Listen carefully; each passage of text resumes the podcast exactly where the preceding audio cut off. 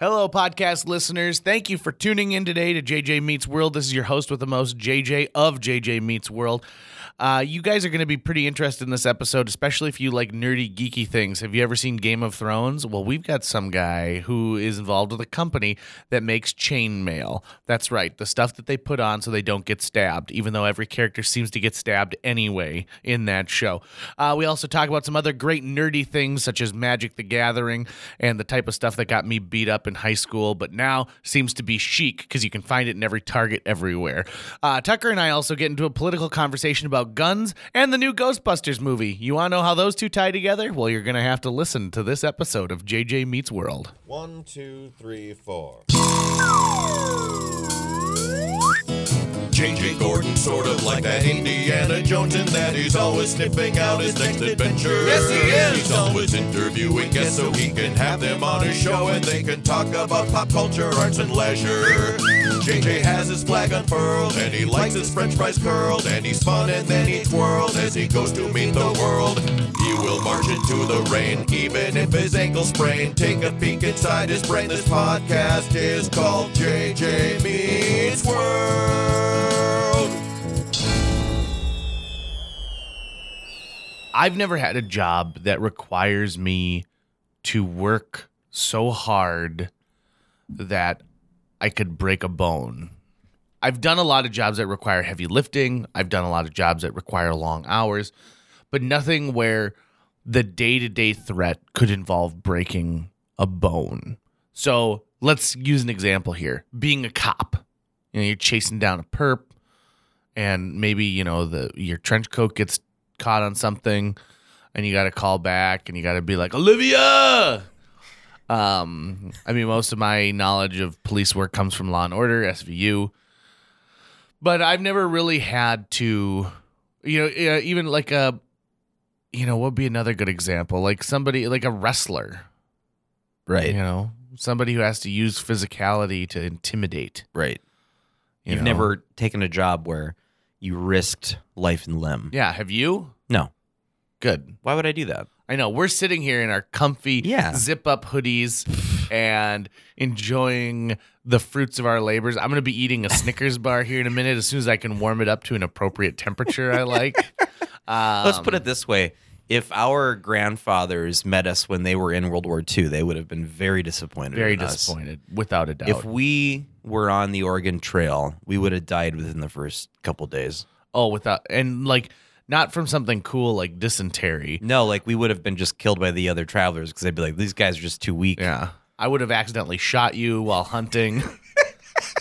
And then I couldn't even bring you back because you're above the allotted amount of weight that Right, you can right. carry for meat. If you can get those little BB pellets to actually pierce the hide of any of the animals around you. Let's be honest. You you played Oregon Trail because you wanted to get to the hunting. Yeah, Mini that was the best part of And it. whenever that mini game was over, you'd go, ah, I'm on the trail again. You know, so as a young child playing that game, I really learned about what greed is. Because my greed came from I just like to kill things in that game. And so I'd shoot bears. I wouldn't bother with rabbits or squirrels or anything like that. I'd shoot like bear and deer and stuff Uh-huh. like that. And then be like, you shot 1,800 pounds, but you can only carry 22 pounds of food back. and so you're leaving these giant, you know, mounds of meat Right. out there. That is something I think is a real bummer. Right. Yeah. Uh, back in probably the late 90s, I want to say, hmm someone made a ROM of of their copy of Oregon Trail. Like the original one. yeah, the original one, but so you could play it on a newer computer. Um, but with it came some data from one. You know how you could stop at graveyards Mhm. and you could leave messages. Yep. So w- their game, they had stopped at this one graveyard and they had written on a grave pepperoni and cheese because of the tombstone commercials. Mhm. What do you want on your tombstone? Right was the catchphrase, but they misspelled pepperoni. I think it's missing a p, and so all these people who like first started playing, you know, after our generation, who first started playing the Oregon Trail, all have this copy that says pepperoni and cheese, and it's become kind of an inside joke. When I played it, we had a laptop, our first laptop in my house, and I mean this thing weighed probably seventy pounds. You know, yeah, yeah you wouldn't want to keep it on your lap at all. No, it got so hot. Yeah. But so we had this computer and we had uh like version 3.0 of the Oregon Trail and one of the things you could do in it is you could journal. Okay.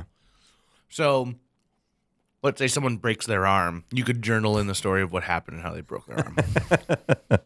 Paint As- paint the picture. As an adult, I went back and I bought on eBay a power cord so I could juice this baby up. And I mean, I was probably 24, 25. Wow. And so I powered it up and I was reading one of my trail journals. and now this is an example of the people who, because you could also name the people who are coming with you. Right. I always played the banker because he had the most money at the beginning. Oh, I don't know if I ever thought of that. Oh, really? Yeah. Yeah. Like, I mean, if you play like a farmer, I think you start off with more food, but Got it. I'm always going to go hunting. Bam, bam, bam, bam. I never had the FAQ. So it was like my party members were like JJ is the leader, and then it was Uma Thurman, Cindy Crawford, and then at one point I think I just put um, the lady from Batman Forever, who of course is Nicole Kidman, and so I was taking a harem with me. And uh, I would write stories about like, oh, you know, Uma Thurman has dysentery. And this is hilarious because when I would play Oregon Trail, it would be me and then girls I had crushes on in school. See? yep. Uh, But I would only use one letter for their name, just because, just in case Oh. someone's because you're you're in a computer lab, yep. right? And you can't. You You want someone to lean over and be like, Gretchen, whoa. Right, right. So I'd usually usually I would use like the first letter of their name, and if anyone asked me, I had a a story all cocked up about how that was a weird word to use right there. Story cocked up. Cooked up. That's what I'm trying to say. This is a Freud was right. Freud was right. Freud was right. Were you using that term as a young elementary school student? Freud or cocked? Both. Neither. Anyways, I had a whole story about how I was going to explain away the the letters. right. because you don't want, you know that you're going to get caught at some point. Somebody, you know, somebody's going to be like, hey, Well, I- Tucker. I had it a little rough in that I got into girls before most of the boys in my grade because I hit puberty like two years prior to most of the boys in Really? my grade. I was a very early bloomer. Is that why you can shave and have a beard in like an hour and a half Yep. after that? Oh yeah, I'm just swimming in puberty still. It, like it never stopped. The puberty train just kept going full full steam, whole So- hog. D- do you think the term puberty came first or pubic hair? Uh, I'm gonna take a shot in the dark here and say puberty. Yeah. I've always wondered that because I bet that's totally wrong. I bet pubis, uh, i- i- pubic bone, pubic. I bet that it was a scientific term before we had the terminology for the phase in one's life. So maybe I'm wrong. Maybe maybe it's the opposite way around. Did you ever watch the show Mad Men? Yeah. Yeah, I love the show Mad Men. And whenever someone brings up the hair down there, I think of he had chewing gum in his pubis. Uh, because that was the first time I had ever heard the word pubis before. it's Um, also one of the best scenes that fist fight between Lane and uh, is it Peter? No, Peter, yeah. Peter, yeah, is pretty sweet because we've got that amazing Roger Sterling. Uh, t- two amazing Roger Sterling lines. One when he's like, "I know cooler heads should prevail, but does anyone else want to see, this?" yeah. And then when he's like, "I don't know about you two, but I had Lane." yeah. Afterwards, and he, uh, Lane, who is British, boxes in that Oxford style of boxing where, you know, you, you got your hands out there versus like that, that American, like hulking style. you're a grimy little pimp. um, I oh boy, you know, there's another show where you take like a Peter Campbell. He never had a job that required him to do anything that was, you know, going to require the loss of life or limb, as you said earlier. Right, right. But then one of the greatest characters of all time, Don Draper, is from a life where that was a possibility. I mean, he watched his stepfather, no, he watched his, This is dad. father get kicked by a horse and die. Yep. And that was that was in an era where if you made it to forty, you were like, "Damn, Yeah. I've led a good life." He's old. Yeah, He's old, old as, guy. Old as F. Hasn't been killed by a war yet. That's weird, right? I'm glad we don't live in that time. I'm glad we live in a uh, a a, a, a post draft country. Era. Yeah. Yeah. I mean, the selective ser- service exists. We could technically be drafted, or or men. I, you and I wouldn't be at this point. We're just. It would just be like the Oregon Trail. They'd be like, no, it's it'd be dangerous to bring you guys along because you're just too shitty. But um, but I, I, I it it's obviously we're at a point where it just makes no sense to throw everyone's children into the meat grinder that way. I had uh, I had some youthful ignorance that caused a problem in my house regarding the draft. Oh, Um, when you're 18, yeah, when I turned 18, you had to register, right. right? Well, I put it off, and I put it off, Okay. and I put it off, and I don't know why. Maybe Maybe literally it's- signing a document. yep, and it, maybe it was I was lazy, and it I did have it at been, school. I think to a recruiter was handing out donuts. yeah, right. I mean, easy. I had plenty of opportunities to get a keychain. Right. but I just put it off and put it off and put it off. I don't know why anymore. I remember at the time I thought like, oh, I'm 18. Uh, forget it. Until one day, knock, knock, knock on the door. My dad comes downstairs and says, um, the army is here for you. and I said, what? And he goes, the army is here with your draft card. and you need to sign it. and sure enough, I went upstairs. Two fully uniformed members of our U.S. military are standing there with my registration card that I that they're like they're like, hey, you turned 18 five months ago. You need to fill this out right now. Uh huh. And I was like, damn, don't take me. so, but It's weird though because what is it? What is there? Is there another use for that registration than the draft? No, no, absolutely not. Other than I'm, they're trying to, you know, So that, that that's, just just make sure that you do it. right. I mean, so that's the thing is like they they have your social security number already. They know you exist. They've got your school records. They knew who you were and that you hadn't signed. Right. So what exactly is happening when they come to your door or when you go and sign a document for them Mm-hmm. to quote unquote register for the draft? If the draft is men of a certain fighting age of 18 and older, then why isn't it just yeah, you're just automatically in why this uh this middle ground? you know, that's a good question. And are are we wasting too many resources with something like this? Eh, Maybe it's just part of the leftover bureaucracy from days gone by, or maybe there is more. Um, you know, we need Shelley here. Shelley Yeah. would be able to tell us what's what about this. I would also say too, it's not. It's a, it's a good. It's a. It's a good wake up call to the fact that you need to be responsible for your government and your government's responsible for you. Mhm. especially as you become an adult, right? Yeah. They're asking you to do one thing. They're not asking you to, you know, rise up and all of a sudden become, you know, a full fledged adult, even though you're 18, because they're going to keep you from drinking for a while. right, right. Um, but they want you to be responsible enough to say, like, here's something that you asked me to do. I'm going to do it. It's done. yeah, At the same time, now they're taking more responsibility for you as an adult, saying, we're allowing you to vote right. we're allowing you to have a say in what's going on in our Right. world. Right. You know, if anything, they should be contacting contacting you to register you to vote.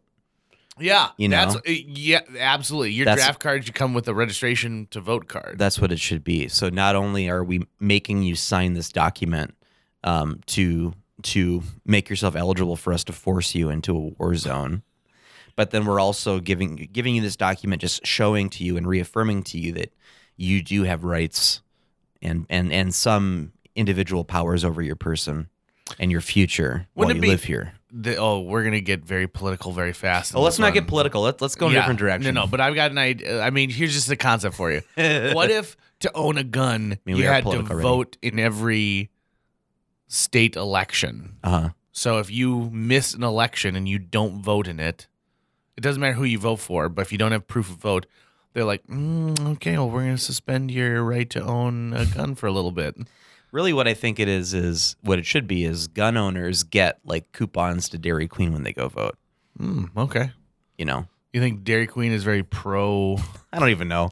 I have no Pro-gun. fucking idea. Um, I don't even know. You know what's funny is we're talking about gun control essentially, and that's the play that's going on at Theater B right now. Mm-hmm. Um, at the time of this recording in October of 2018, Church and State is happening at Theater B right now, which is about the conversation about gun control. That's look. go- Do you like how I deflected? I did. like how I, did. deflected and not didn't Because take I a was gonna say like, if only we could have embraced weapons like in Magic the Gathering, and instead of having gun control, we were having wand control. right. Or oh, that guy can only know five spells. Yeah, you know what? You know what gun control kind of is like to me? It's kind of like um let's see, what's a good example here? Uh the new Ghostbusters movie.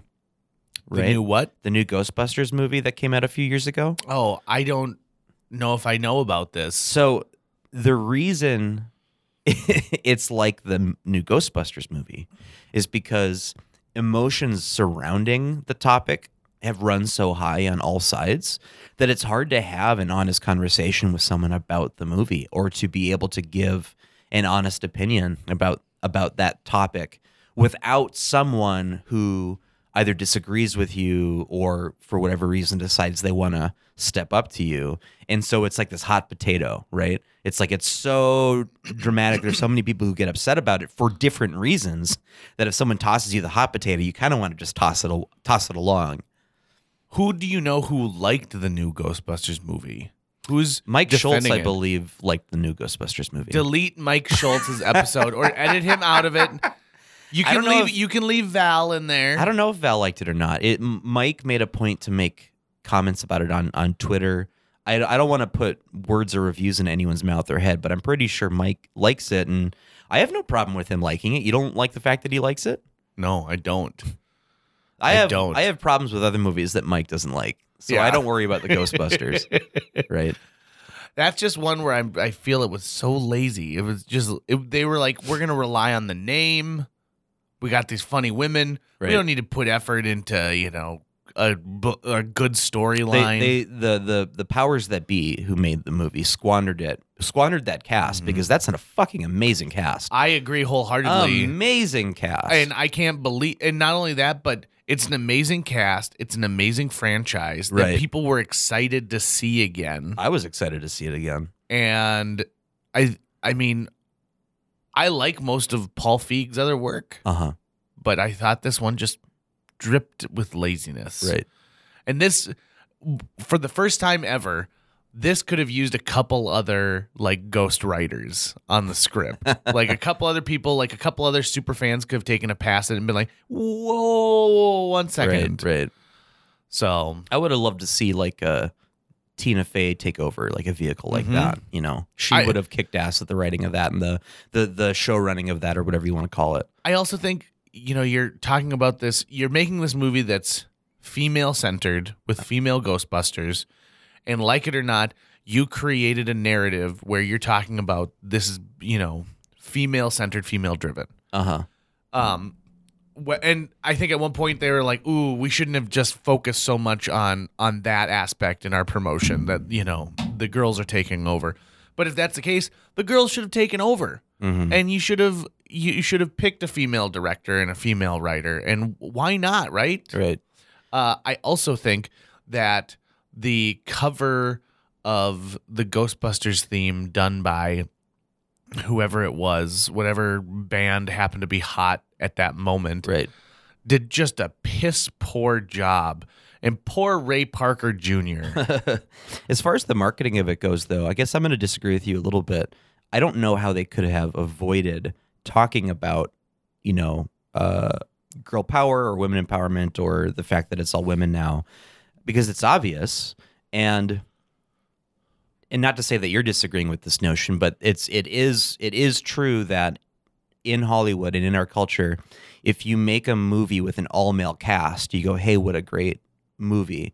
And if you make a movie with an all female cast, suddenly it's a choice, right? Like we're willing to accept an all male Ghostbusters or whatever because we're pretty much used to that, right? We're used to things like that. Um, but if you make an all female cast, unless it's like a Charlie's Angels that we're already sort of aware of, then suddenly it's like, wow, you know, it's it's this different thing. So I think you know you got to lean into it, and I wasn't bothered by any of that. I thought that was great. I'm actually uh, pro the idea of making more of those movies with that cast. Right, that first one didn't work. But they can make other movies that would work. I think with that movie, when I watched it, I was bored. It just wasn't well written. It wasn't well directed. The cast was squandered, and whatever whatever happens behind the scenes to get there, I think we see it a lot. But the thing that was shitty was after the fact. If like you or like me, if we were to say out loud, "Wow, I didn't like that movie," there was someone always waiting in the wings to call you a sexist, Yep. right? Like like battle lines had been drawn even before the movie came out because you've got shitty dudes online going after women, and you got people who want to respond to that, and it gets nasty and acrimonious, acrimonious, and then we all have to kind of wade through it. So it's a topic that it's hard to to meet someone on the street and have a honest conversation with them without risking the chance of either being yelled at because oh you're a sexist or being yelled at because oh you're a social justice warrior you're just saying that because of politics and blah blah blah Sure. Why not? Why not? Um, this is a long intro we're 20 minutes in yeah, let's let, let's let's get let's get back to the point at hand. The the reason people are really tuning in here, not for the politics of Ghostbusters or gun control Right. or Oregon Trail. right Um, we've got a great guest today, and we get into some uh, pretty amazing nerdy topics, uh, including things such as chainmail, Magic the Gathering, and just about anything else I can think of that uh, takes some nerddom uh, in the world. So uh, sit back, relax, and enjoy this episode of JJ Meets World with our special guest, Brian Hellevang. JJ Meets World. Brian, welcome to JJ Meets World. We're excited to have you here today. Happy to be here. So let's get into this. When Tucker was first telling me, uh, like, we're gonna bring in my friend Brian, and we're really, I'm really excited about this. I said, well, what are we gonna talk about? And he goes, well, he works for a company that has a pretty interesting product that they produce. Do you want to tell us a little bit about that? Sure. Yeah, I currently work for a place called Weave Got Maille, uh, based in Ada, Minnesota, about 45 minutes from Fargo here. And we make chainmail and chainmail jewelry kits. So the ch- and we're not talking about the type of thing where I've got to send a letter to nine other people, or No. I'm gonna be cursed in love, right?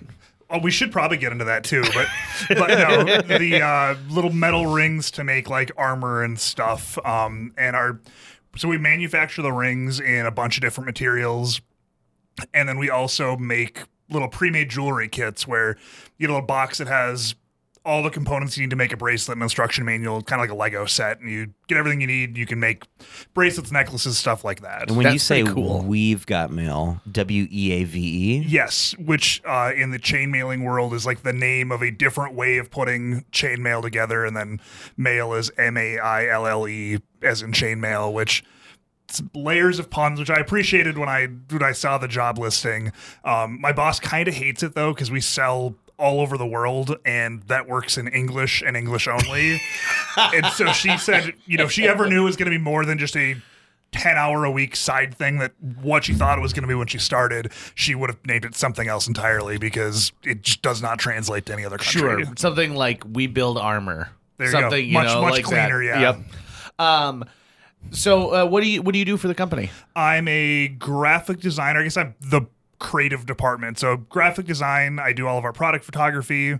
I'm kind of the de facto IT department as well. And uh, How do you give me some tips for photographing chainmail? we've got this really cool light box that I just am completely in love with. It's probably about a two foot by two foot box that has LED panels on all nine sides, so you can control or all six sides, I guess. You can control all the lighting independently, um, and it just makes for really easy stuff. But the big thing with chainmail, especially with aluminum, like polished aluminum that we use, silver, things like that, is reflections are just the worst thing ever. So thankfully for us, the light box is totally white. But if you're shooting in a more conventional setup, photographers often have to wear like full crime scene white pullover jumpsuits so that they're not reflecting onto the metal and stuff like oh that. wow. See, now those are the type of things that people don't think about when they're cruising through the internet and they're looking on, you know, uh, you know, some website and they're like, "Oh yeah, look at this awesome thing."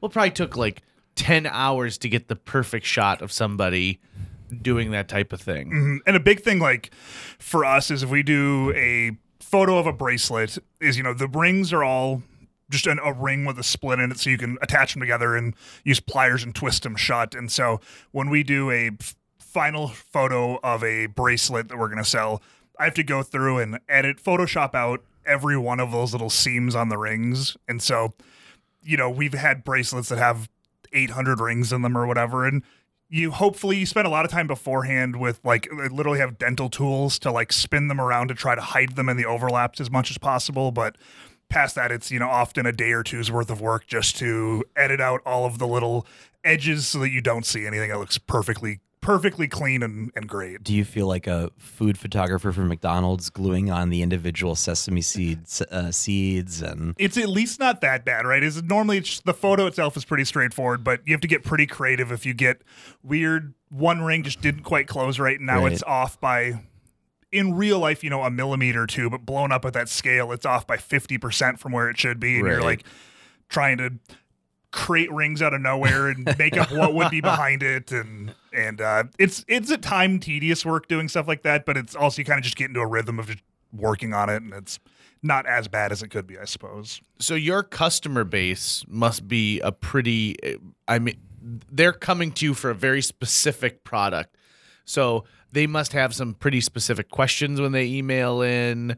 Uh, have you had anybody who said, "Hey, thanks, this chainmail saved my life. I was recently in a knife fight in Brooklyn. uh, I was wearing I was wearing some of your product underneath my shirt, uh, and I'm okay."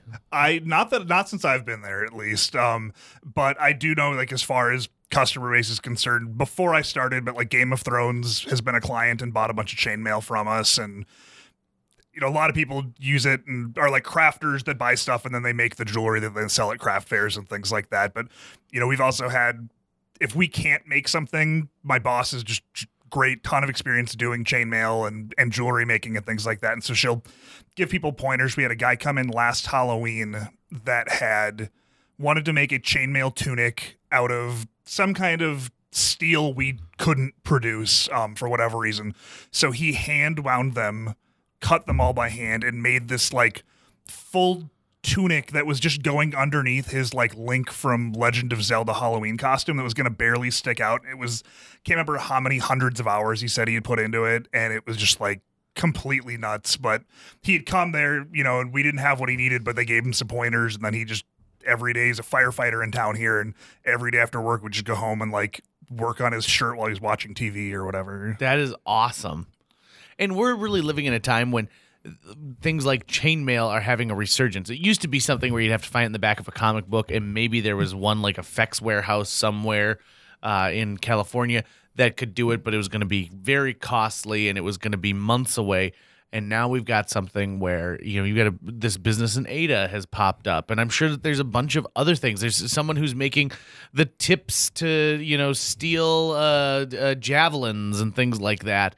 Uh, so it's a cool time to live, isn't it? It really is, and it's yeah, it's nuts. We're the third biggest chainmail producer in the world, and like Whoa. number one is owned by the nation of Pakistan, and then there's a company up in Canada, um, and then there's us is like, which I just never would have guessed, you know, in Ada that that's where we are. But my yeah, my boss was a she's a goldsmith by trade, um, and always done chainmail stuff. She actually did a lot of the armor design and work for A Knight's Tale, the Heath Ledger Nuh-uh. movie, and uh, she worked on that. And then she was yeah, living in Arizona doing goldsmith work, and then married a farmer from Ada who didn't want to leave the farm, so she moved up here and retired, and then got bored immediately and started making chainmail for some former students of hers, and it just blew up into this company. But she's just unbelievably fascinating. we're gonna have to bring her in Yeah. onto this podcast. Yeah, I bet she would do it. She's Awesome. yeah, she's We'll put really in a interesting. good put in a good word for us, man. I will. We'd love to have her on. How long have you been working for him? I've been there since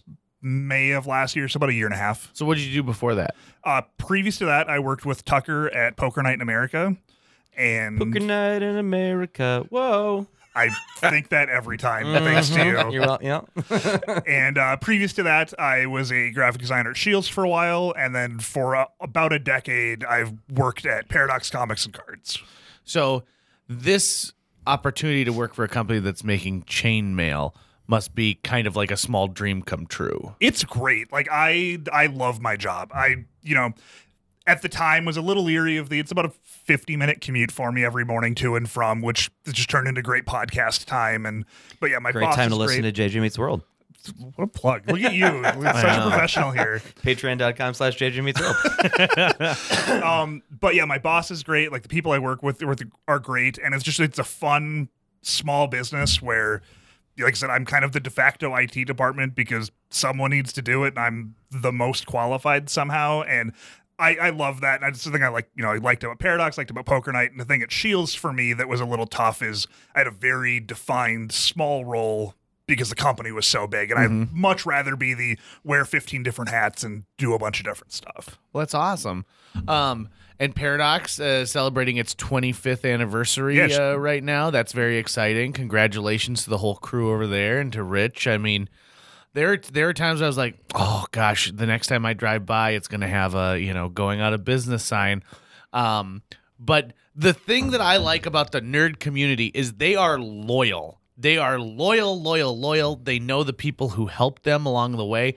How many people like we just had Alex Davey on the podcast a little bit ago, and Alex Davey will owe some of his current success to Rich showing him these comic books and introducing him to Dungeons and Dragons and these things that he is now using in his full time career designing a Star Wars tabletop game. Um, and I know uh, more than a handful of other people who had a similar experience. And so that's nice about the nerd community is they're going out to stores and they're not just buying things online. Sure, they will do some eBay work out there because there's some things that are out of print that you really want to have, like a first edition D and D Dungeon Masters book. Um, but I really love, and it must be it must be a lot of fun too to be at Paradox, and you've you know you've seen the resurgence now, and we are in a renaissance for board games. Is that is that neat to watch that evolution? I loved it. It I mean, it was the great thing about working at Paradox was like every day of work was super fun and I was just on a anniversary podcast over there as well, you know, celebrating the years. And a thing that just hit me when I was talking about it was just I loved that I got to do it for work, I got to a thing, do a thing, even though it was retail, that like legitimately made a really big important difference in a lot of people's lives. Like if you're having just a terrible week, whatever, you go and you get comics, you find that game you wanted to play, whatever, and it just like makes your life a little bit better. They've built a community there. They really have, and it's it's just nuts to see how we were joking of when they moved upstairs. You know, it started in that tiny room in the basement with the upstairs is the current location they've been in for most of the time the store's been open. The game room used to be fit six tables and it was super tiny, and we were joking that when you'd have two games going on at once. I used to play the Star Wars card game, and we were kind of the second class below the Magic players, and we were often just playing on the floor in between the aisles of the comic racks. And now they've got the event center that fits, you know. 150 people into whatever and between that the expanded game room in the store they still like are squeezing chairs in on their weekly board game nights and stuff like that You know the old concept of like the corner store, and in a small town, you go there, and there's always like members of the community in there hanging out, and there's always someone sipping their coffee or talking to the person, the old proprietor behind the thing. Paradox is the only place in town that I know of that has that vibe to it when you walk in. It's like, yeah, this is sort of a community store. You can tell that, like, there's always eight to 10 people in- in there. So often, half of them are just hanging out, playing games, reading comics, talking to the guys behind the counter. And the guys behind the mm-hmm. counter have perfected the art of talking to whoever comes in mm-hmm. who wants to talk their, their ears off. it i mean there were there are occasionally times that it's a struggle when you're behind the counter and you're you're trapped there you can't get out and you know a person's just 15 minutes into whatever conversation and you're just like i need to do something. And not going to say that i never dialed the store from my cell phone to get out of a conversation before. That may or have, may or may not have happened a couple of times. But for the most part it was great towards the community thing too. I mean i can't tell you the number of times that i've seen somebody's looking at the board game shelf and they're kind of wondering about a game and someone customer in the store walks up and is like hey i've played this game and that game. Like what do you want to know? And things like that happened all the time i just a thing i thought was just absolutely great It's I feel like they've uh, Rich and Company. They've basically they've found a way to make it work because you've told me before, and I think the audience would actually be interested in hearing this. how incredibly difficult it is to make money as a comic book shop. Can you talk about that a little bit? Yeah, absolutely. Like, and you know, I was never the one running the books or anything, but you know, when it comes to stuff like that, the the margins are pretty thin. You know, they're like most retail markup or whatever. But like a big thing with comics is they're not returnable for the most part, and so two months ahead of time, a store goes, okay, Spider Man 627 is coming out in two months. We've got to put our order in. And you just have to guess as a shop, like, all right, we want 100 copies of this, whatever it happens to be. And book comes out, and let's say it's crazy popular. Some big event happens you didn't know about ahead of time. You sell it instantly, and you just can't get more because it's sold out, and reprint won't be there for months. The flip side, you're like, all right, let's order 100, and it's just terrible, and you sell 12 of them.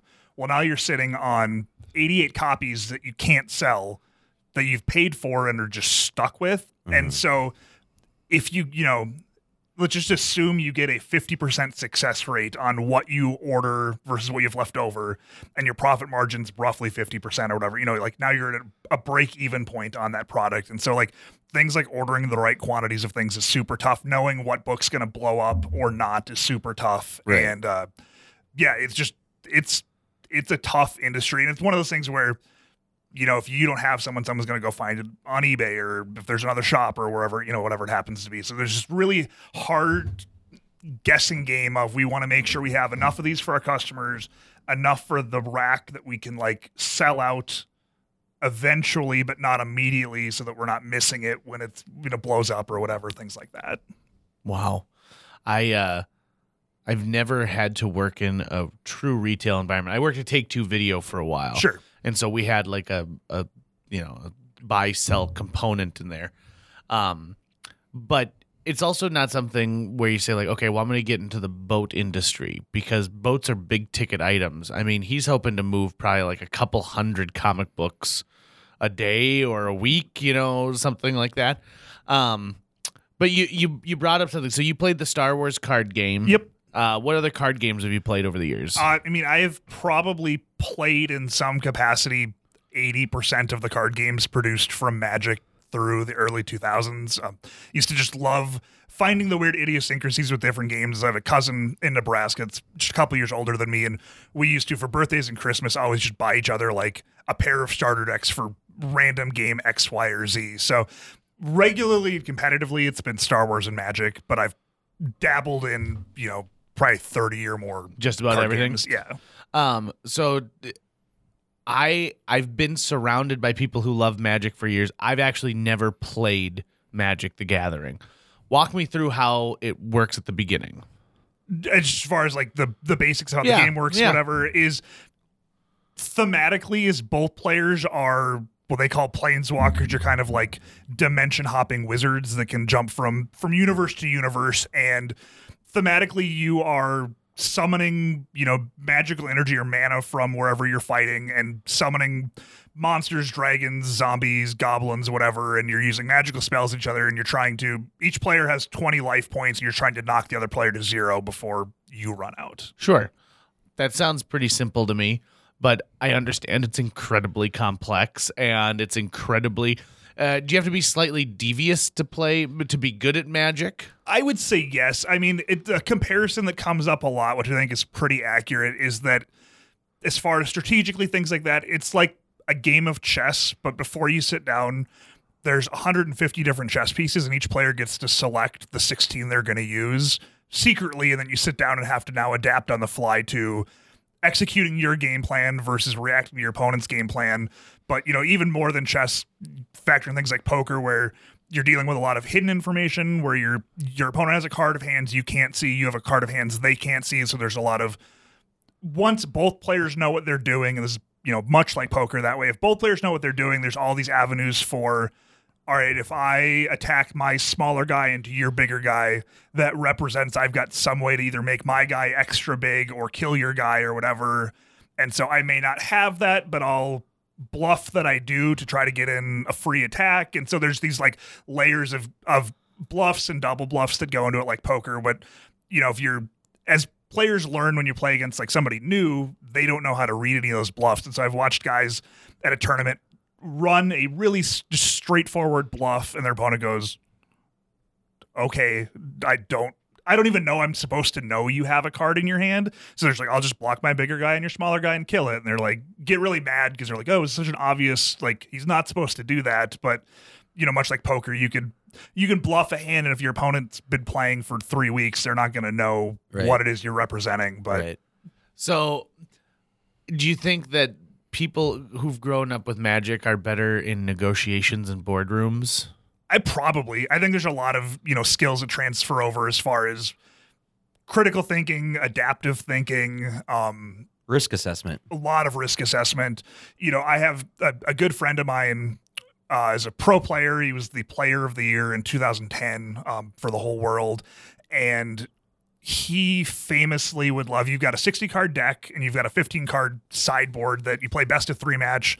In between games two and three, you can swap cards out of your your extra stuff to kind of make your matchup better. And he would every single card like he would just iterate decks hundreds and thousands of times, changing one card here, one card there to figure out the exact, you know, right thing. And so he has this skill set where he's willing to just put in these hours and hours and hours grinding out to find that 2% edge that, you know, someone didn't have. Whereas other guys, it's coming up with those broad concepts of a deck or whatever. And so there's, there's a very huge carryover too of guys that like play magic that end up working in finance or end up working in, you know, gambling in other areas and stuff that have a higher potential return, but a lot of the skills they learned playing magic transfer right over.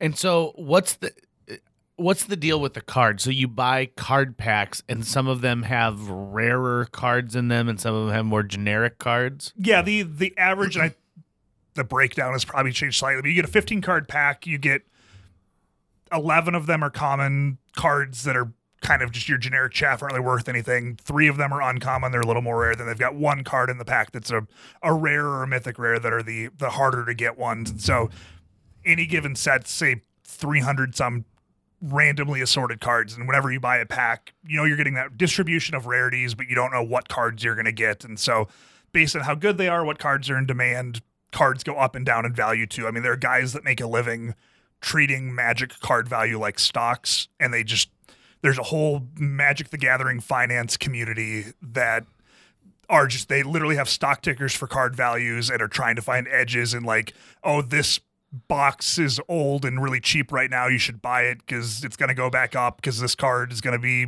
good if whatever happens and it's nuts and like again those guys could probably make way more money actually trading stocks rather than magic Right. cards that are less volatile but on the flip side and this has happened um, there's been a development in the last handful of years you know there's no sec regulating magic finance. And so there have been multiple occasions where a, a consorted group of people will go, We think there's an inefficiency with this card that's been out of print for 15 years. And if we just buy the supply up, we'll quadruple the value of it. And The so they will, they will go through and they'll literally buy out every online retailer in one shot so that no one knows it's happening. And then they now control 90% of the liquid supply. And then they just relist them on eBay and other sites at quadruple what they paid for them. Right. And it, you know, there's times it's been unsuccessful. There's been numerous times that they've like pulled that off too. Wh- what is the deciding value though? Is it the the the power of the card within the game, or is it the rarity of the card? Because say if they've if they they've got all ninety thousand of the gold dragon of Targoth. I don't know any characters, so I'm just saying that, but I bet that's one. Um, and uh, so uh, is it Wizards of the Coast? Yep. Uh, go. Let's print off more of the golden dragon of Targoth at the same ability within the game. It's just not the one that was printed 10 years ago. Which thing gives it more value? uh, it's a mixture of all of them. It's there are cards that are just old and iconic that aren't necessarily like great, but the quantity is so low, especially really early in the game. You know, there was no card game market before Right. Magic. Like they they invented the genre, and so the first couple of printings are are very small. So pretty much any card of even like moderate playability level or like iconic status in the game holds quite a bit of value and the, the upper echelon are worth crazy sums of money. Um but as far as the like wizards deciding like hey we want to make more of these there kind of isn't anything stopping them um from either just straight up reprinting the card or reprinting the exact same card but with a different name which makes it technically a different card. But God, in- it's almost in- like Magic the Gathering's like a fiat currency. it, it really is. And so like there's there was a whole thing where early in the game's run, but the fifth set that came out, they reprinted the bulk of the expensive hard to find cards early in the game. When it blew up, they're like, "Oh, we're going to make a ton of we're we're literally printing money here. We'll just print all the expensive cards everyone wants to buy it." Well, what happened was it just like crashed the value on everything and it caused a lot of panic of people going like hey, if you can just do this, like there's we have no faith as far as you know currencies. We have no faith in the value of any of this because they're they're literally just cardboard. Right? They have no inherent, virtually no inherent value to them, and so they at the time made what they called the reserved list, and it was these cards will never print again. And for a stretch of times, it was these cards on the list, and then moving forward, every set like we won't reprint the rares out of that set ever again. And at some point, they realized like this is dumb for us because we need to like you know we're smarter now we know how to not crash the market and we're just cutting ourselves off of being able to reprinting a, a card people like and that was expensive is an easy way for them to make a bunch of money because they're like hey let, you know buy the new set crack your packs and you've got a chance at getting iconic card x y or z and so that reserve list that's often what those groups that are buying cards out is they'll target things on the reserve list so they know that they can't be reprinted so they know the supply is locked um, and they're dealing with a finite quantity. But that was the thing. I had a you know collection. I had what what's called a cube and it's just like a box of in 600 cards or whatever that you there's a format called booster draft where instead of building a deck ahead of time you everybody at the table opens up one pack at a time. You each take one card out of it secretly pass it to your neighbor take the next pack coming to you take a card and you build your deck on the fly that way. And it's it's a really cool format because you're not limited by whoever spent the most money on cards before you sat down.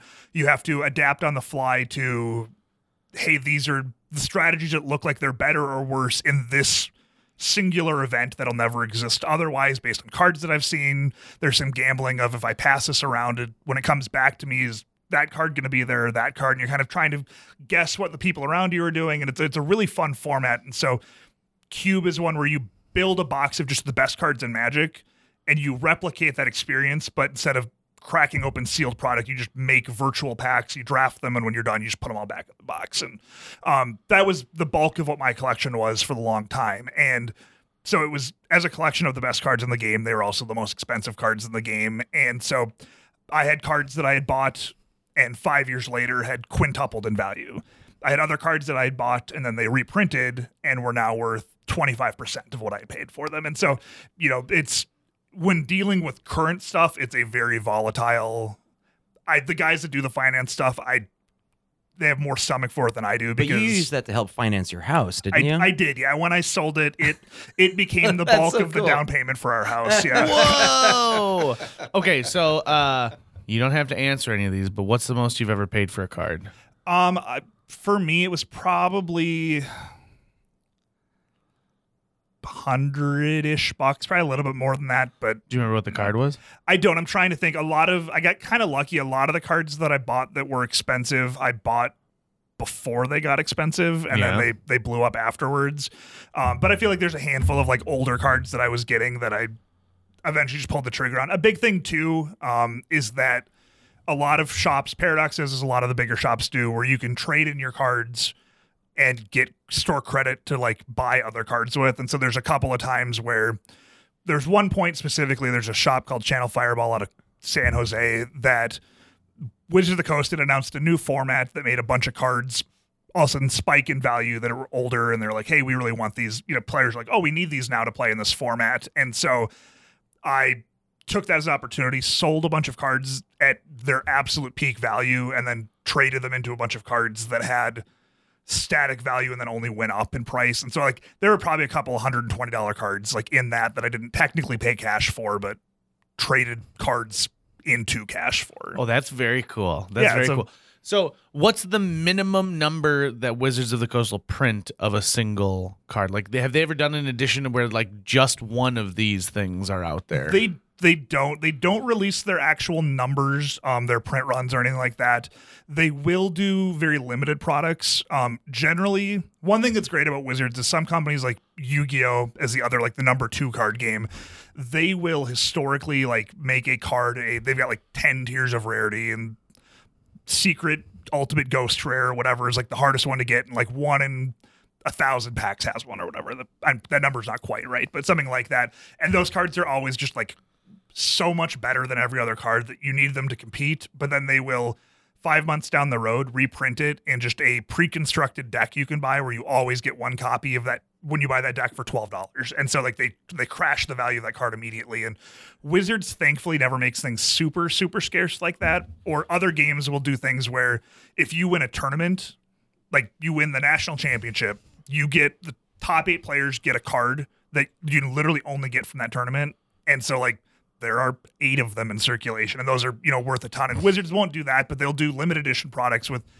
pretty small print runs, but they're just like alternate art versions of cards or things like that that functionally work the same as the one you can get out of a pack, but but have cool collector's value or things like that. Sure. Are there, are there any magic cards that are passed down like a Valyrian steel sword generation to generation on the mantelpiece? That there are only eight of them in the world, and it's like, oh, one of the Valyrian swords is with this guy. There, I mean, there's there's one, the very first world champion in '96, I think. Um, the very first world champion got a as a trophy the like 1996 world champion card that's like in like a plexiglass plaque or whatever but like that's literally a one of one or the other like super scarce ones kind of like that are the Richard Garfield the creator of the game used to make custom cards to celebrate like life events for himself so mm. he did for a, an engagement announcement like had a special card made that was like about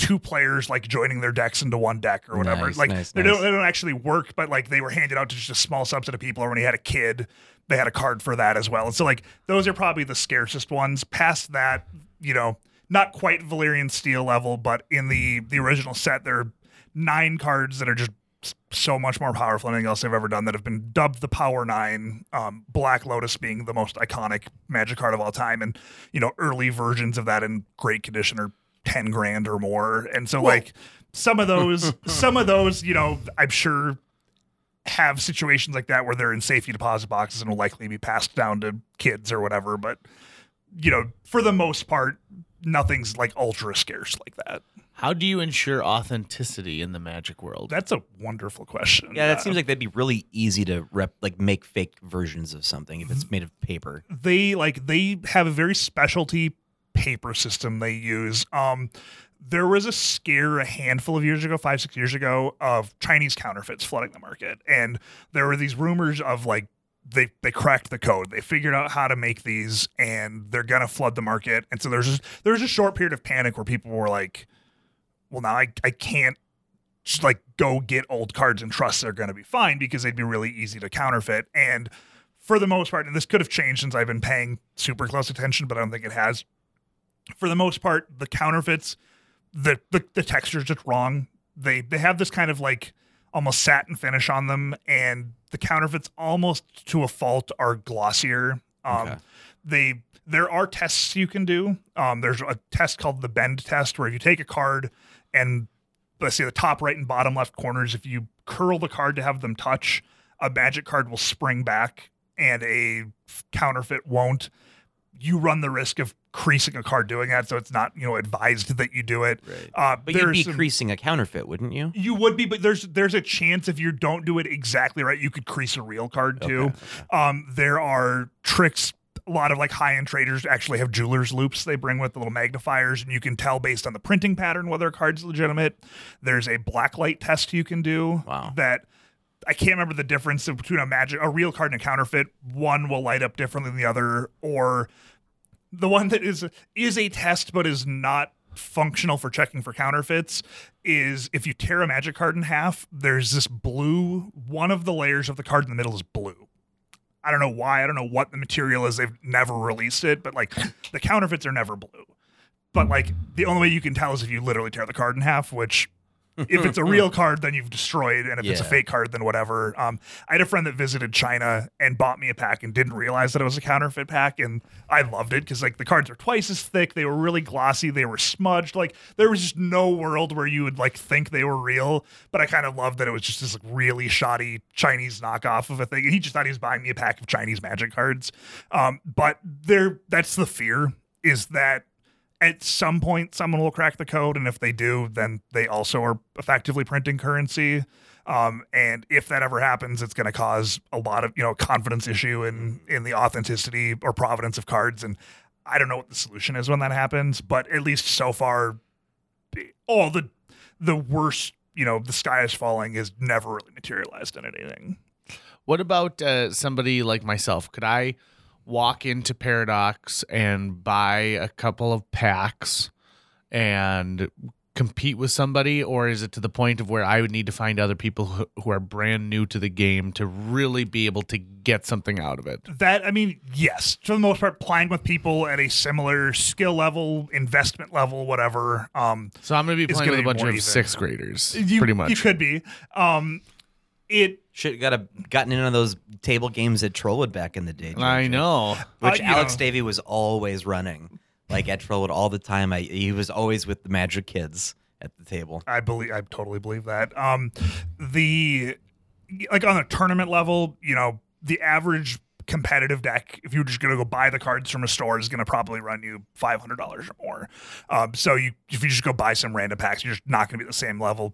Friday Night Magic is like kind of the big event of the week. Um, every Friday at six o'clock, and that event is generally big, and as a result of being big enough, you've got the top end guys that are playing really competitive decks, and the lower half of the event is just people playing similar situations like that. And the way the tournament systems work, that's great, is it always pairs people with a matching record. So the end of round one, all the one and O players play each other, all the zero and one players play each other. So like after a round or two, it's you're pretty much clustered by people in the same skill level, investment level, whatever. Um, but you can also do uh they're like they make pre-constructed decks that again are not like tournament tier off the bat but if you're just playing with some friends are an awesome way to do it where you have a deck that more or less works and they're designed they strategically do a thing i love where they deliberately will put in cards that are generally generously we'll say suboptimal. We won't call them bad. We'll just say they're not as good as other ones you could be because they want part of the the process being like hey i really like it when i draw this card but i don't really like it when i draw that card. And so you start going like oh if i get rid of the bad card and put more of the good card in like my deck just got better. And um so like that'd be you know a, a good way. There's also formats where you can like only play with those common level cards so the decks are a lot cheaper things like that. But but if you were just to go buy some random stuff and jump into a tournament right away, like it's it's not going to be a level playing field. Have they ventured out with this type of card game? Like, has Wizards of the Coast ventured out to say, okay, well, we're to make a game and it's the same mechanics as Magic, but it's going to be, you know, a, a Chicago gang fight. Uh, and, you, you know, it's the Al Capone deck. Have they done anything like that in the past that you know about? Wizards has used the magic system or similar to the magic system a couple of different times. They had a really streamlined version of it they called the ARC system. And this was like probably late 90s, early 2000s, early 2000s, um, that they licensed it to the Hercules, Kevin Sorbo Hercules TV show, Xena. Kevin Sorbo, who went to school at MSUM. Yep, local connection. Uh, Xena, and then Jim Lee made a comic called C23 that was this like future sci-fi of this like kind of like space marines versus bugs. Like the story Isn't that's it, been done isn't a it hundred cute times. when illustrators start their own comic? it's so Isn't it's it so cute? adorable. So there's like it's like an eight issue miniseries. I played C23. Uh, that's one of those weird games that like I got into because it was fun and streamlined. And one of the hundred times that Omni went out of business, they like clearance stuff out. So we bought like probably got a couple thousand C23 cards, and because I thought the universe was kind of cool, but like. I specifically remember like issue three of the comic came with a like alternate art version of like one of the best cards in the game and and stuff like that. So like they've done that. They've done I, I think what Jade is getting at is have they made a card game with musicals yet? There's not a musical game. No, Jade, you got to get on that, man. Yeah. it's an untapped market right there. Yeah. Broadway, The Gathering. You, you have tapped Hamilton. Um, Okay, so uh, another question I have with this this whole Magic the Gathering thing is what about the advent of digital play systems? So, if I'm not mistaken, at one point on my PS3 in the PlayStation Store, there was a Magic get like video game that you could buy. Um, how is that?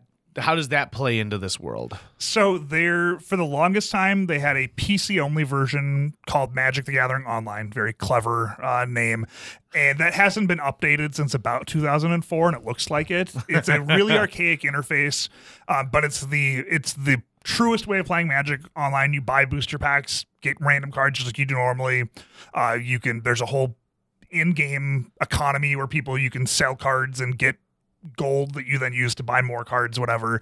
Um, but it hasn't ever been updated because it keeps making money. And Wizards on a couple different things go like, if it's successful, why should we invest more into it? But they just released a new online version called Magic the Gathering Arena. That's a supposed to be you know be more competitive with say Hearthstone that's come up since it's a digital first experience and it still is magic through and through but it's it's more polished looking it it plays a little bit faster but to be fair compared to games like Hearthstone or there's a game called Eternal that's designed by a bunch of former magic pros uh I, I personally think are just better digital experiences because there are things that Magic has to do as a remnant of the, this paper game that's existed for 25 years that they can't get rid of that make for a less compelling digital experience. And so Eternal really like feels like Magic 2.0, um, despite not being made by you know anyone who currently works on Magic the Gathering. Do you think that we'll see a world where your magic ca- you get your magic card and at the bottom you've got like a 12 digit code and you can have a digital version of that card as well as the physical version just the same way that they're doing with things like DVD and Blu-ray media. They there was a game a while ago that tried something similar to that, and you know it was a game that just didn't last or that that mechanic didn't happen. But uh, Warhammer actually has a card game that either just it's just coming out, just came out that has that exact mechanic where all of the cards have like little QR codes on them, and so you buy a pack of physical cards and then you get to just scan them into your digital collection immediately as well, and.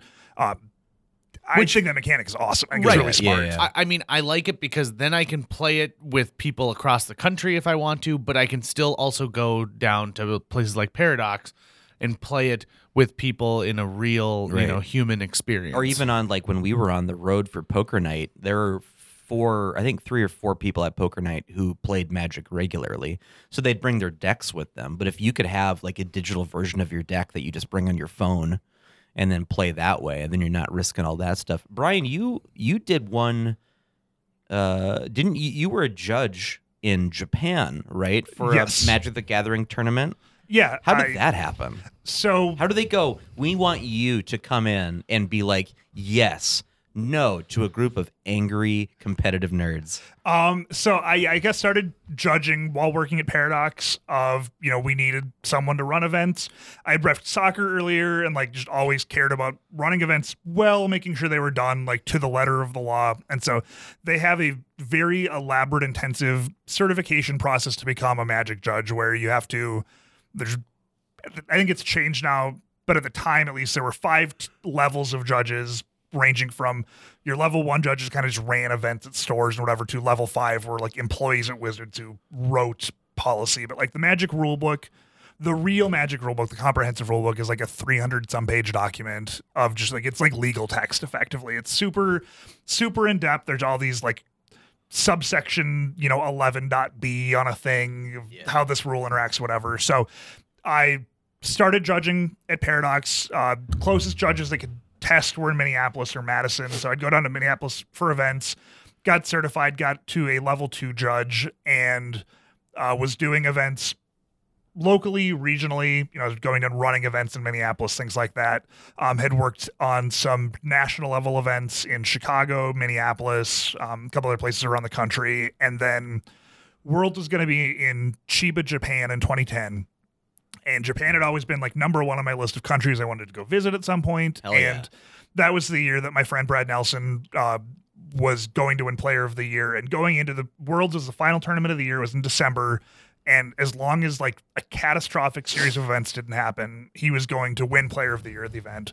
And we had a mutual friend that was also living in Japan at the time teaching English. So it was this perfect like let's make a Japanese vacation out of this. And so I had applied, and for a lot of events, they have a system where a number of judges get either their room and board comped like their hotel rooms comped for the event and or they get travel expenses comped and so like for a lot of events locally one year nationals was in chicago and i was able to get travel comped so like i went down to the car of four other guys locally that were playing and so like I paid for all of our gas to and from, which meant I didn't have to pay for a hotel. So I got like effectively got my trip for free Nice. um, that way. And so I applied for Japan and applied for compensation and didn't get it either way, which, you know, there's a limited number that can.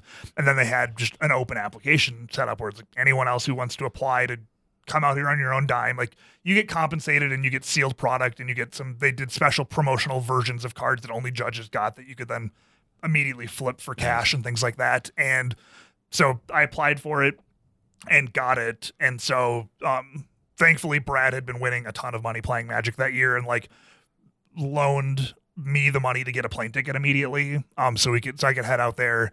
And yeah, so I went out and worked the main event for the World Championships. I was actually on the staff, the small staff of maybe 10 people that were running the top eight, like final day of the tournament. So there's online video footage of me like making rulings whatever on there but the flip side too is it's they make this huge events it's a huge it's like where they have like the J- japan auto show and this huge convention space. And so there's a million other events happening. And like one of the first days i was there i was running an event for 120 people something like that. And 90% of them were native japanese people and the, the other 10% were from eastern europe somewhere and the bulk of what I, I had a translator, so when I had to do announcements, I had to write them out ahead of time. And there were a couple of judges that spoke English and Japanese, and so they could translate. And this was, you know, I didn't have this pre iPhones being really available, so like there's none of those translation tools existed at all. But so I had to write my announcements out so that he could like relay them. I was speaking to about 10 people, he was speaking to about 110 people for me. Um, but the bulk of what I was doing in the tournament was translating Japanese cards to English from memory for the Eastern European players. And I thankfully just had a brain that kind of worked that way. And so I there was a stretch where you could show me the picture of a card and I could tell you what it did. And There's a shortcut too where Japanese like you know uses kanji but it uses Arabic numerals. So like you'd see a card and the text would be a string of kanji you can't read and they'd be like the number five.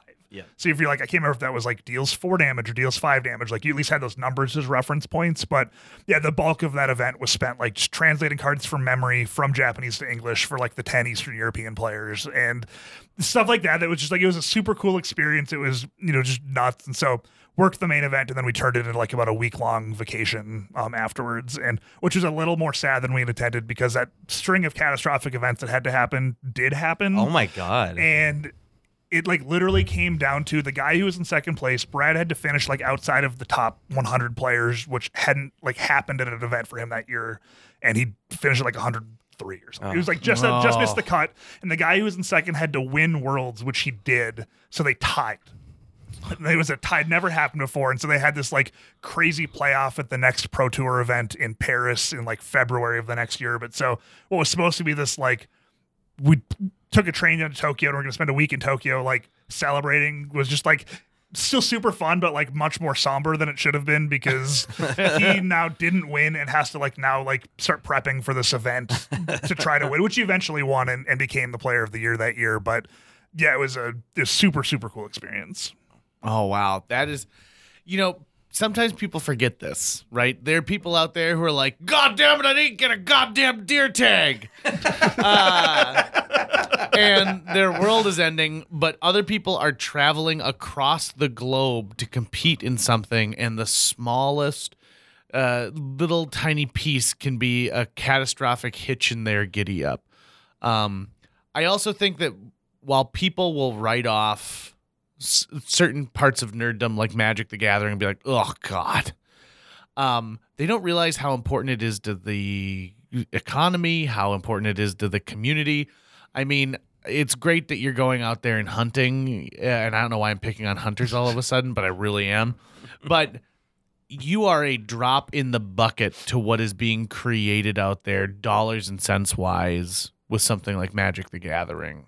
it's weird too with like speaking of just being unaware of you know things like when we started carrying warhammer at, at paradox whenever that well, I was while i was working there something i was aware of but that was it and like had kind of pulled in just started doing a little research into it and realized that like you know there are thousands of warhammer dedicated websites that just didn't know existed. You also realize that like you know the internet is so much bigger than the 25 sites that you go to on a regular basis or like with to kind of link it to hunting ish um was like with my cube i was looking for a sturdy case to travel with it. Because like when you know when it's more than five grand or whatever like you don't want to just in a cardboard box. And so i started like looking for cases and stumbled into the world of sniper rifle enthusiasts which is a weird corner of the internet that i don't really advise anyone spend any time in but i was like i guess you know they've got rifles that are worth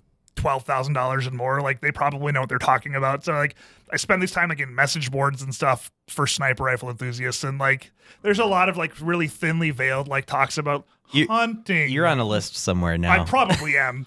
You know, just like weird, like describing like how accurate their guns are from distance and like talking about hunting, but you could tell they really weren't talking about hunting. Working at a and- chainmail spot was like the second mark against you. Like, not only is he looking for sniper rifles, he's trying to arm himself from harm. Well, okay, Yeah. so were you looking for sniper because of their cases? cases yeah so i was just looking for cases and came across pelicans a company that you know we used at poker night for everything and like they're like these things are awesome they're indestructible and i ended up buying a case that never quite worked for what i wanted the size just like it was a little too small for what I wanted, but the next size up was going to be way too big. Um, but had it had it worked, it would have like been a great case. So thanks, sniper rifle enthusiasts. but but as far as you know, like there's a there's a whole corner of a of a hobby that I just had you know no idea existed to the way that it did, and and on the flip side, they had no idea that there was some weirdo who was looking at their stuff for his Magic the Gathering cards. Oh, it's another one of them nerds. Why they always find me on the internet? Um, well, okay, so you, uh, but you bring up These a good guns point. are great for militias and for Magic the Gathering players. if the King of England ever comes over here, boy, howdy, he's in for a treat. First it came from my guns, then it came from my Magic the Gathering cards. Level five fireball. Thanks, Obama. Um, so we can still say that, right? I bet Obama played Magic the Gathering at least once in his life. I doubt it because it came after he was already an adult into his life. Yeah, but you know, he still he embraces so much. If like any nerddom. president played Magic the Gathering, it was Barack Obama. Yeah. absolutely. Yeah, I'm, I'm willing to believe that. uh, okay, Trump is Candyland. which is uh, predestiny, Predestiny. as we have already As discussed in the Alex previous podcast. Um, so I here I am hearing you talk about this, and I'm thinking like, well, there's an opportunity here for y- y- more mainstream uh companies to say like you know what? We're going to embrace the fact that these guys are looking for a specialty case to carry their investment in. Why don't we start designing these things? Because i watch people walk into places like the home depot and I can instantly identify someone who's into Magic the Gathering because I will listen to what they're asking for. Like, I need plexiglass cut like this, and da da da da. Be like, oh man, they're building something. They're building something amazing right now, and I think that th- there's an opportunity out there for companies to make more money. I mean, of course, Wizards of the Coast know what players need, and so if they want to get into the carrying case game, which I imagine they probably have at some point, but there are other opportunities out there for you know retired goldsmiths and Ada to get into uh, a world that where there is a demand and they can have a specialty product. there like actually was a Kickstarter that I backed specifically for cube cases for that purpose. It was like a metal briefcase that was like velvet lined with dividers to fit all your cards and powder like powder coated to a couple different colors and like had locks on it and was super cool. Unfortunately, like I ordered it like all Kickstarters, it took like almost a year longer than it was supposed to to finally get developed and it arrived within two weeks of me deciding to sell the cube so we could get a house. So I pretty much put the cube into it and never used it. But thankfully, a friend bought it and is using it for, you know, one of his things now. So it's at least still around. But it was this cool white powder coated hot pink velvet inside. It was it was pretty fancy. You got to imagine that it, when we are old and gray in the retirement homes of the future, just like they've got like every Tuesday we play canasta, and every Thursday it's going to be Magic the Gathering night. I Get your yeah, teeth off happening. the table. um, okay, so let's talk about selling your cube Yes. to get the down payment for your house. Um, if someone has listened to this entire podcast, they know obviously this is something you're passionate about. This is something that consumed a good chunk of your life. Was it a difficult decision? Walk us Ye- through that. Yes and no. Um, obviously difficult in that it was something that I had invested a ton of time in. Um, and you know, part of it, like a cube too, is that it's not only is this collection of cards, but every individual cube's a little bit different. So it was curating this play experience too. I spent a ton of time making really hard choices over like two cards out of the 540, like changing them, things like that. And so it was it was tough on that level. I'd spent a ton of time doing it. It was a great community event. I had a bunch of friends that had like helped me out with cards, either donating them, giving to me for a good deal, things like that. I had a bunch of cards that I'd gotten like signed by artists at events and and things like that. Um, so on some level, it was hard to get rid of it. On the other side of it was it was the only feasible way to get us over the hurdle of having enough money to get a down payment for a house, which is something that we really wanted. I joked about literally since I put the cube together in the first place was like, I'm never selling this other than maybe if I need to do it to get a house. It was like I was kind of just like the joke throwaway line, and then it came to be that that that's what it was. And so I'll never ever travel to Japan unless I get a chance to be a judge in a Magic tournament. My buddy's going to try to be Player of the Year. exactly, I just, just throwing that stuff out into the universe. Um, but so so it was, it was hard to get rid of it, but at the same time, like I had with various jobs and stuff, been using it less and less. Some other guys in town had also built cubes, so like even if it wasn't quite the way I would have built it, it was at least a close enough experience. And like I said, the big thing just came down to is my wife and I really wanted a house, and that was the way we were going to be able to do it. And so on that level, it wasn't hard at all. Um, Where'd you find a buyer? a mixture of people. Um, Rich was great and let me set up and kind of a vendor's table at a couple of events at the store. Um, so I went through and like used eBay and some other places. So no one bought like, just no one bought your entire cube in one no, shot. No, it was just that was never going to happen because anyone who had enough money to buy a cube was going to want to make different choices than I did. Even things as simple as there's been five different versions of any given card and they want the second printing instead of the third printing because the art's different. You know, things like that. So anyone who would have enough money that wanted a cube and was willing to drop that much cash was just going to go build their own anyway. Um, and so the bulk of it, or I'd say 60% of it, maybe a little bit more, I sold to just variety of players who were just buying individual cards from me.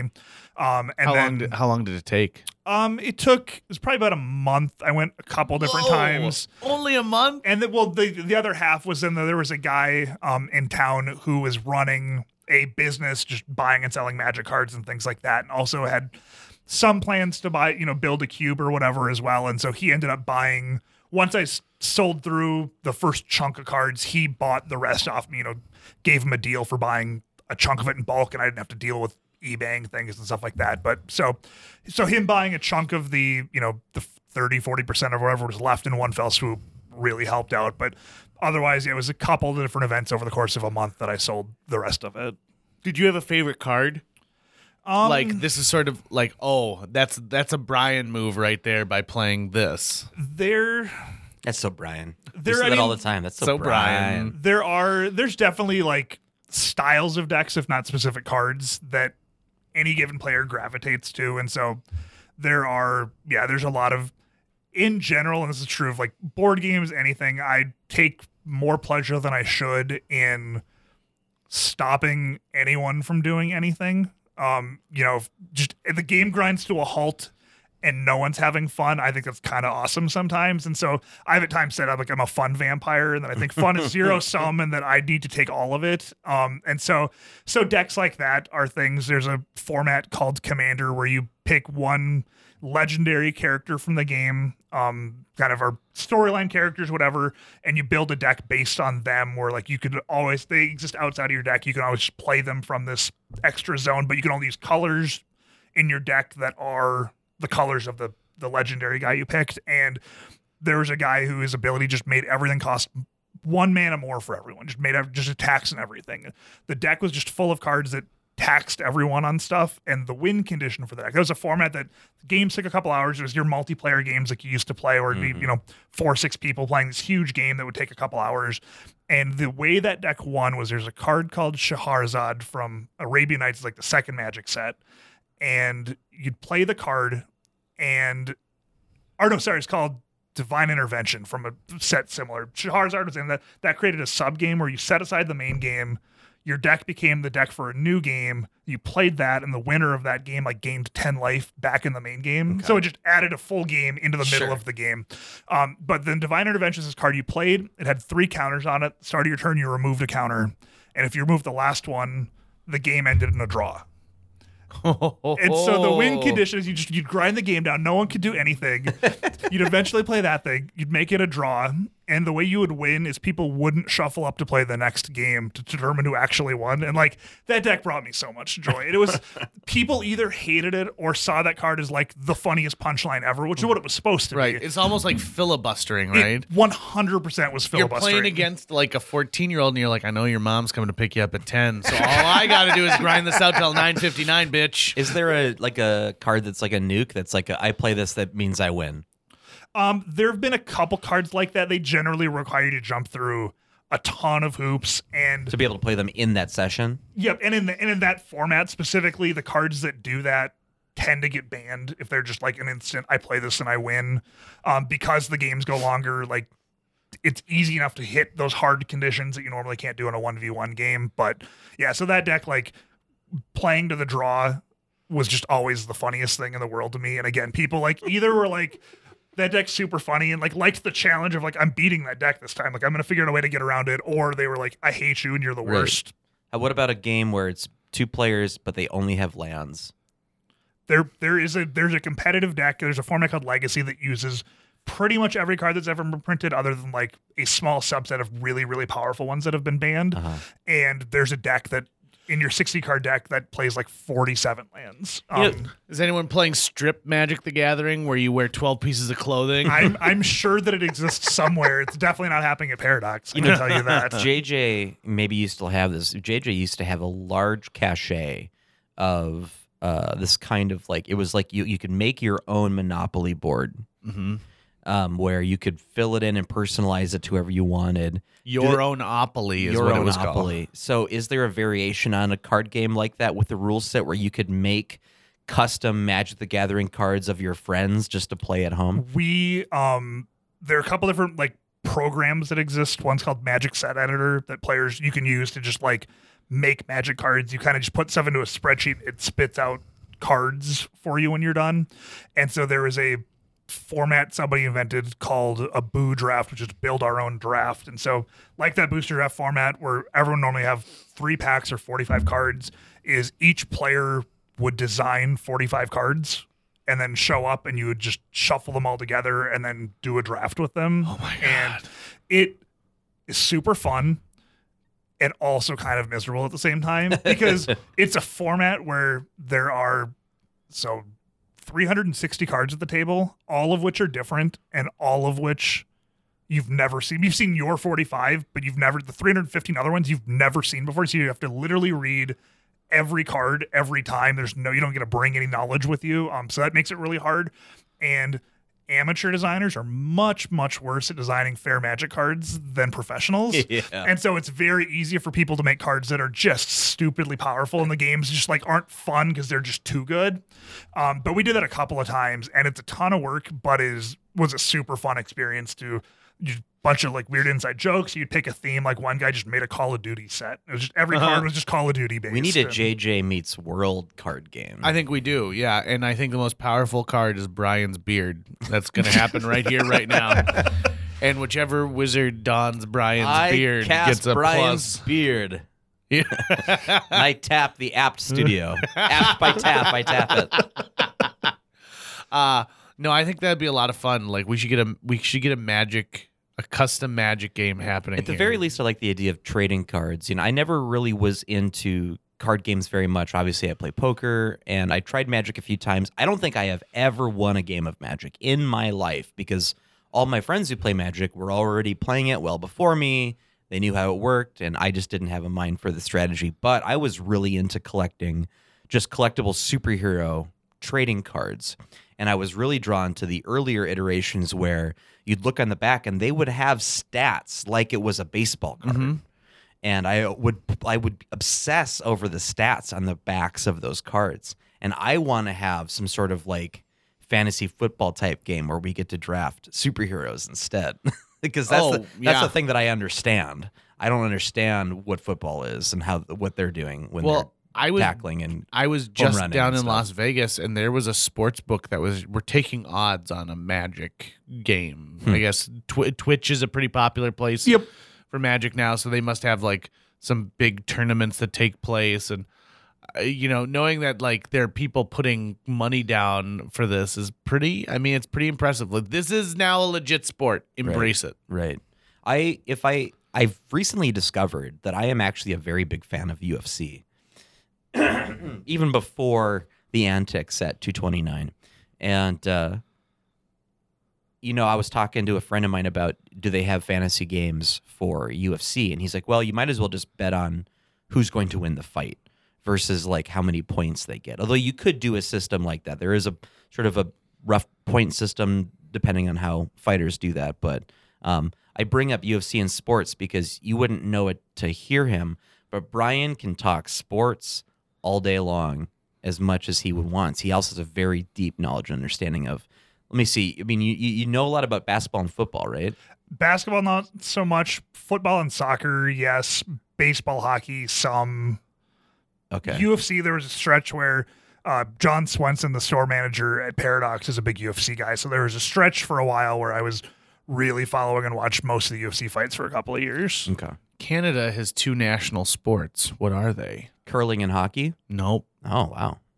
Ryan, any guesses? I mean, hockey has to be one, Mhm. but Boxing. Nope.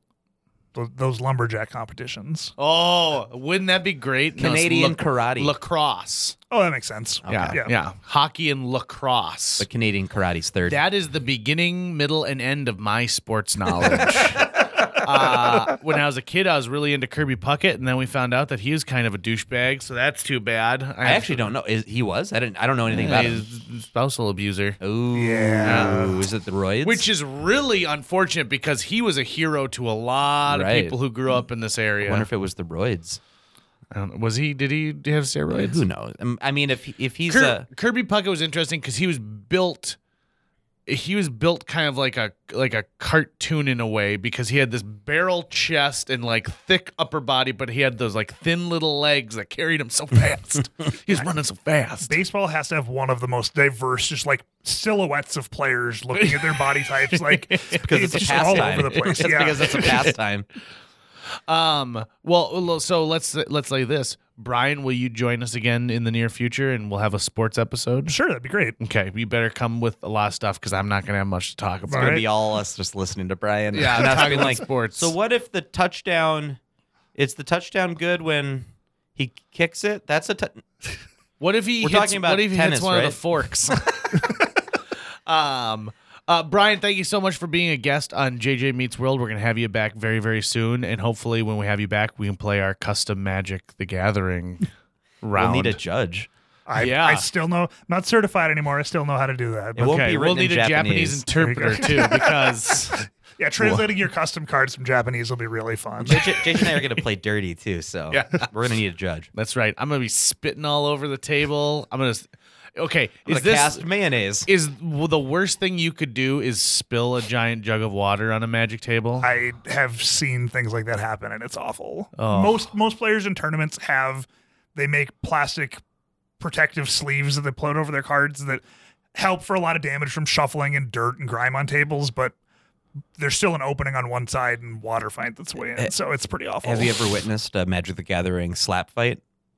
I have. I can't imagine I've it's more than not. No. Uh, there are there's specifically references like in the in the tournament or penalty guideline about like players fighting and or like deliberately spilling coffee on each other's cards There's like examples, but I've never witnessed a fight. No. I wish they should add a rule where at the end of it, if you are the loser, you get to take one card from the winner. It used to be from the very beginning rules. It was if you won, you got a card. At the start of the game, Really? you each That's randomly some removed, hardcore pog shit right yeah, there. you randomly removed one card from your deck as your ante, and then the winner got the ante. And there's a whole subset of cards that like would let you add an extra ante to the pool, but you like got to draw a bunch of cards in the game to try to win. So to start of the game, you had to go. Are we playing for keeps? Are we playing for It- keeps? Because yeah, you had they- to say that, they- and you had to decide what slammers you were using. Uh-huh. And if we're playing for keeps, I'm not using that two-inch copper one. nope, I'm using my ball bearing one my uncle made me. I'm going to use the one that's a dull buzzsaw with a, an eight ball on top of it, and it's hologrammed.